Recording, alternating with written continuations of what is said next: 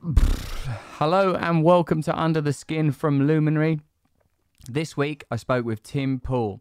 Tim Pool is a journalist, activist, and one of the biggest political YouTubers in the world. He operates four YouTube channels and has a membership subscription based site timcast.com. He became known for live streaming the 2011 Occupy Wall Street protests. Now that Under the Skin is on Apple Podcasts, please leave a review there. It really helps, and we will read some of them out. So, yeah, leave us a review there. If you'd like to listen to the rest of this podcast and all of my weekly Under the Skin podcasts, all you have to do is subscribe to Luminary on Apple Podcasts or download the Luminary app. Also, I have a brand new meditation podcast called Above the Noise out now. In the episode with Tim Pool, we will be discussing the future of politics. Tim talks about uh, hyper partisanship and the need for decentralization, the problems of the uh, deterioration of local local news sources, and what else, Jen? Did you psychological warfare? Are we in a psychological war? That's what it's about. We're in a psychological war. So have a little listen to this and tell me if you agree. Trying to achieve equality with the annihilation of category is not a successful route. Yes, that's, that, that's exactly right. We're in this era where it turns out we were never the boss. Doesn't look like an ideology. What's beneath the surface of people we admire, of the ideas that define our time, the history we are told? And welcome to Russell Brand. Under the Skin. Do you accept then that in terms of any kind of political fulfillment, and by that I mean the ability to live in a community that's representative of your values and to express yourself as an individual as you want to, that you would have to, to some degree, separate yourself and your community from these centralized structures. And if, as you seem to be suggesting, because you talked about sort of a co-op, you sort of at least used that phrase, and and, and and does that indicate that perhaps the future for politics is beyond these centralization models? And, and, and are you sympathetic towards people that say, look, what difference does it make this theatre of you know, you know of um, this bipartisan theatre? Shouldn't we evolve beyond these models that were kind of created hundreds of years ago when representative democracy was more relevant? I, I I'm worried that we're drifting into hyperpartisanship. You know, I, I think decentralization is always the way to go. There's got to be some central kind of agreement, maybe overarching um, uh, constitution, perhaps that's the way to put it, where we're like, okay, so these are these are the rules we're going to use to engage with each other, but we disagree. So I think that's why the, the U.S. is actually uh, great. The states, the cities, the localities, they each have their own implementation, their own version, but it's it's it's hyper centralizing. And the problem is, uh, you can look at it with media the more we, we lose local media in the United States because they can't sustain themselves in this new attention economy. We see the rise of uh, the New York Times building a massive subscription platform. We see the Washington Post, the Wall Street Journal. And then what happens is for the average American, they're hearing about national issues and less local issues. Now, for one, this can breed corruption at a local level, which the local level is where it's at. The federal level is, is often, in my opinion, a distraction for, for a lot of reasons. But then you end up with corruption at the local level you end up with people disassociated from their own communities.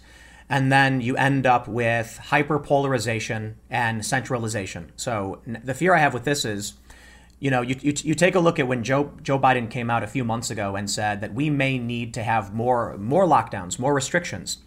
This was at a time when Texas and Florida had been releasing their lockdowns. They've been uh, easing the restrictions and mask mandates and all that stuff.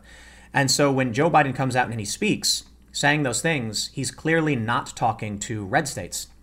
And so now you, you, you already have a situation where over the past year, many, I think it's like half of Republicans, don't view Joe Biden as legitimate. And like a third think that he didn't even win the election. And so these people are already feeling like they're not a part of the system. When the president comes out and speaks in a way that very much so speaks to only one side of the country, the centralization is giving way to a, a splitting down the middle of some sort. I don't know ultimately what it would look like, but that's what happens when you go from decentralized communities with a weak central structure where they can communicate to centralizing everything and then factionalizing. I think the whole system is going to implode on itself. And I think it has a lot to do with the internet. I think it has a lot to do with uh, social media and the attention economy. I don't know what the solutions are, to be honest. You know, people have a right to free speech. You used to like say more. Um, thank you, Laura. You used to say more. Um, frequently, at least as, as, as far as I'm aware, that you felt that I think I guess in the final days of Trump that America was on the brink of some kind of civil war. Um, I still do. Do you? Yeah, there's a, uh, but there, there's been polling data that I think may, uh, uh, you know, evolve that opinion. Notably, there was a YouGov data that show, I think it was YouGov, that uh, there's five regions in the United States. There's the northeastern, there's the southern, there's the heartland, there's the, the west and the mountain regions. And in each region, there was a large plurality of people who wanted to secede from the union and form their own regional governments, essentially. If you if you uh, normalize for population in each by each state, I did the math. You end up with 37.2 percent of the U.S. population wanting the country to break apart that's that's that's massive uh, because opposition to a, a, a, balkanization of the United States is comparable. It's in the it's in the third range. So you have about a third of people who are like, I don't care. You have about a, a little bit over a third saying, shut her down, and you have about a third saying, no, no, keep it as it is. And so when it comes to the yes or no vote, the people who abstain abstain, and then you'll get what 50-50. So I, I don't exactly know what it would look like though. I think people have this uh, um, misconception about what civil war really means uh, and they also don't take into account that we're in what's referred to as fourth and fifth generational era of warfare. Uh, we don't necessarily use kinetic force to win wars. We use uh, psychological operations, propaganda, manipulation. And so, uh, depending on how you want to define it, look, we had a guy get shot in the chest by an anti fascist after a Trump rally in Portland. We just had a shootout in Portland just a couple days ago. It may, the, the kinetic aspect of any kind of civil conflict may keep itself constrained to these left and right skirmishes in various cities. Then it simmered down a little bit. We're in kind of a lull year because politics, uh, you know, we, we just got off a presidential election. But I mean, you look now with the uh, cyber symposium, and uh, I see a cat, and uh, and uh, we, we, we have the audits in Arizona. You know, I, I just talked with Steve Bannon the other day, and he's talking about audits in, in, in Georgia and Wisconsin and Michigan and all these states. This is persistent. These people aren't backing down. They don't view Biden as the real president. And so if, if you have that rising sentiment, I'm not saying that we're going to see, uh, you know, one, one thing Bill Maher said was that there couldn't be a civil war because the Mason Dixon line would go through Grandma's kitchen, a reference to the line that divided the North, North and the South. But I think that's, uh, Americans have this, this issue where we view we view conflict or, or uh, circumstances or uh, concepts through an American lens.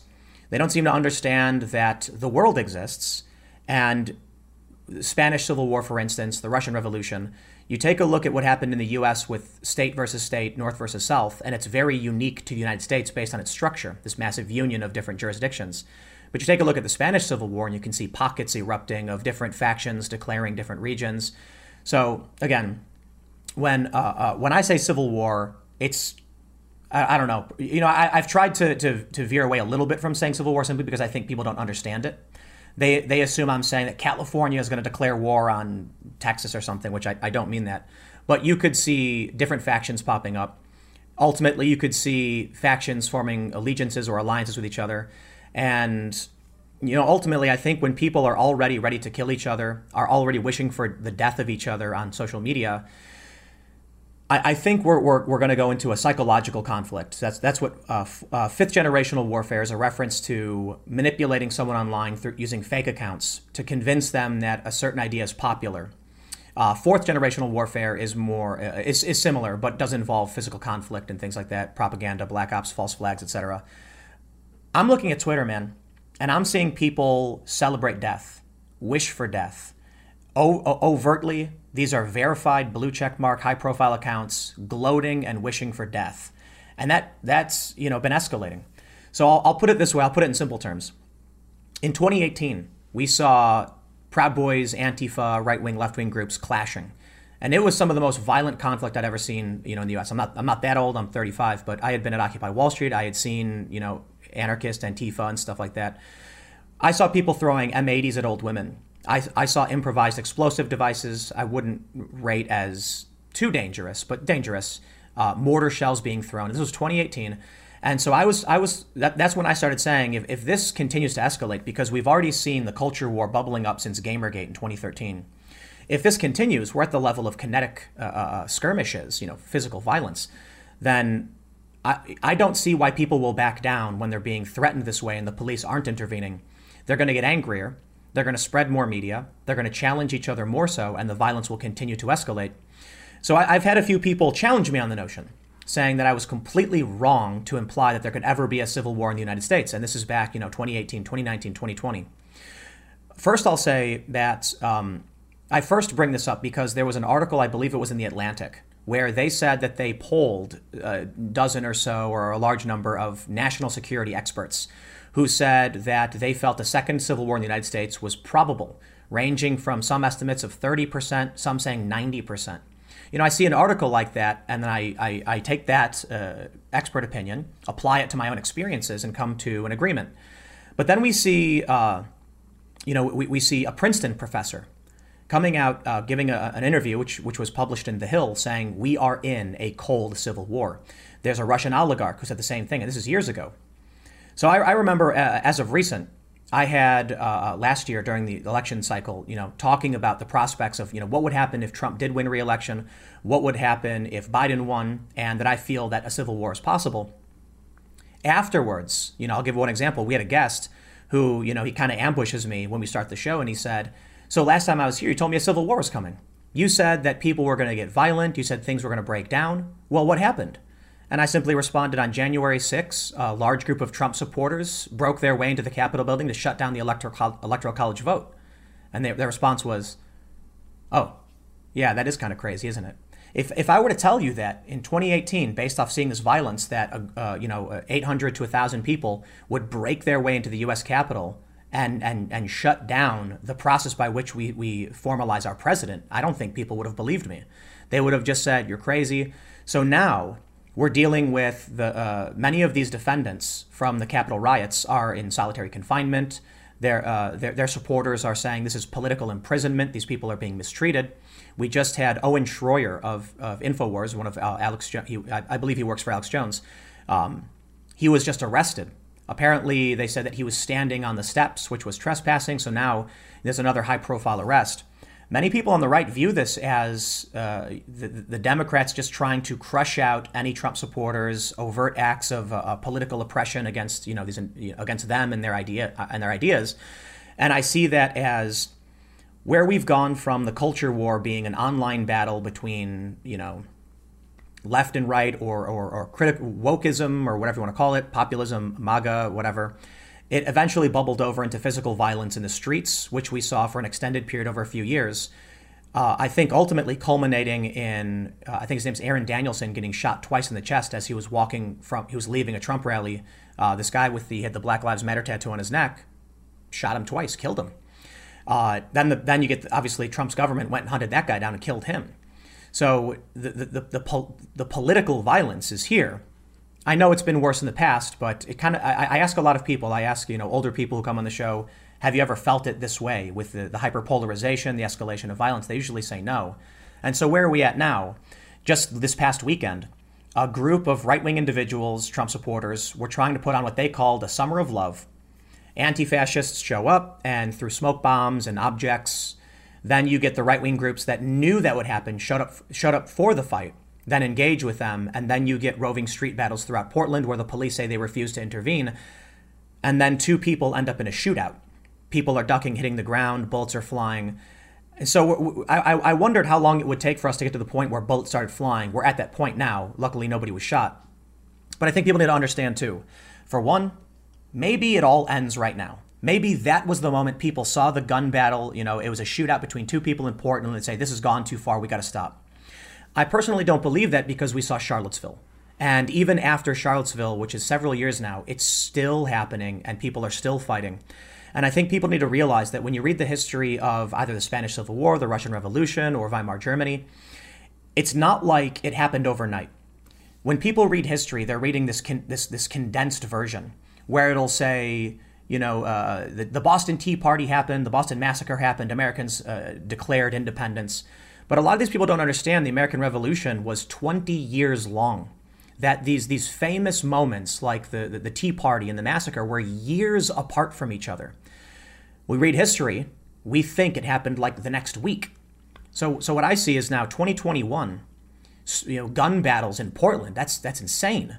We've got uh, Joe Biden's approval rating among Democrats, of course, 85%, among Repu- uh, disapproval among Republicans, 95%, but among independent voters, it's starting to collapse as well. The, the amount of fervor we saw against Donald Trump, 81 million votes, and I, I genuinely believe, I don't, I don't think there, I, I don't believe the fraud stuff. I think, I think people anti-elected Trump, they said no to this man and they came out so, what happens in 2022 when Republicans take the House back in the US? What happens in 2024 when you get a Trump or a DeSantis? The hyperpolarization, the tribalism is not de escalating. I wish it was, but the, the, the, fundamental values and moral frameworks of both parent factions are so divergent at this point. I don't think there's a bridge crossing over. A good example is uh, actually, there's a story right now. A journalist was attacked by anti fascists, and I believe it was in Portland. There's a video of it. You can actually watch the video of them calling her a slut, shoving her to the ground, spraying her with paint, and, and, and macing her. And right now, if you go on Twitter, all of left Twitter says it was actually the Proud Boys. They're, they are so tribalist on, on, on their worldview, they will not accept fault for their own side. And obviously, I think the right has its faults. I think the Proud Boys who show up to fight are causing, you know, equal trouble to a certain degree. And people have just they have their sides. They, they want to fight. They're, they're not interested in what is true. They're interested in what they believe, and they're interested in confirmation bias. I think when independent voters start swinging away from Biden, which they are, and they might vote for Republicans, which I don't necessarily think solves any of the problems, you'll end up with a massive reaction on a scale uh, much worse than we saw in 2020 with the riots because people are entrenched. You know, they don't want to back down from what they believe to be true or their worldview. And I think uh, uh, just one final thought on this, a simple way to explain the difference. I do not think you will ever see uh, a large movement of Trump supporters embracing critical race applied principles, uh, critical race praxis. You will see that, uh, uh, you know, the, the left will obviously be very much in favor of their vision of equity and equal outcomes and, um, you know, racial quotas. The right won't do that and so long as you have two governments, uh, uh, you know, fighting over control of one centralized system where they want to implement their moral framework, I think it ultimately ends up with some kind of implosion. Well, Tim, I mean, you've said a lot. I mean, starting with the stuff you were saying about like the breakdown of. If you're enjoying this conversation, join me over at Luminary on Apple Podcasts for the rest of our discussion and for all the latest episodes of Under the Skin.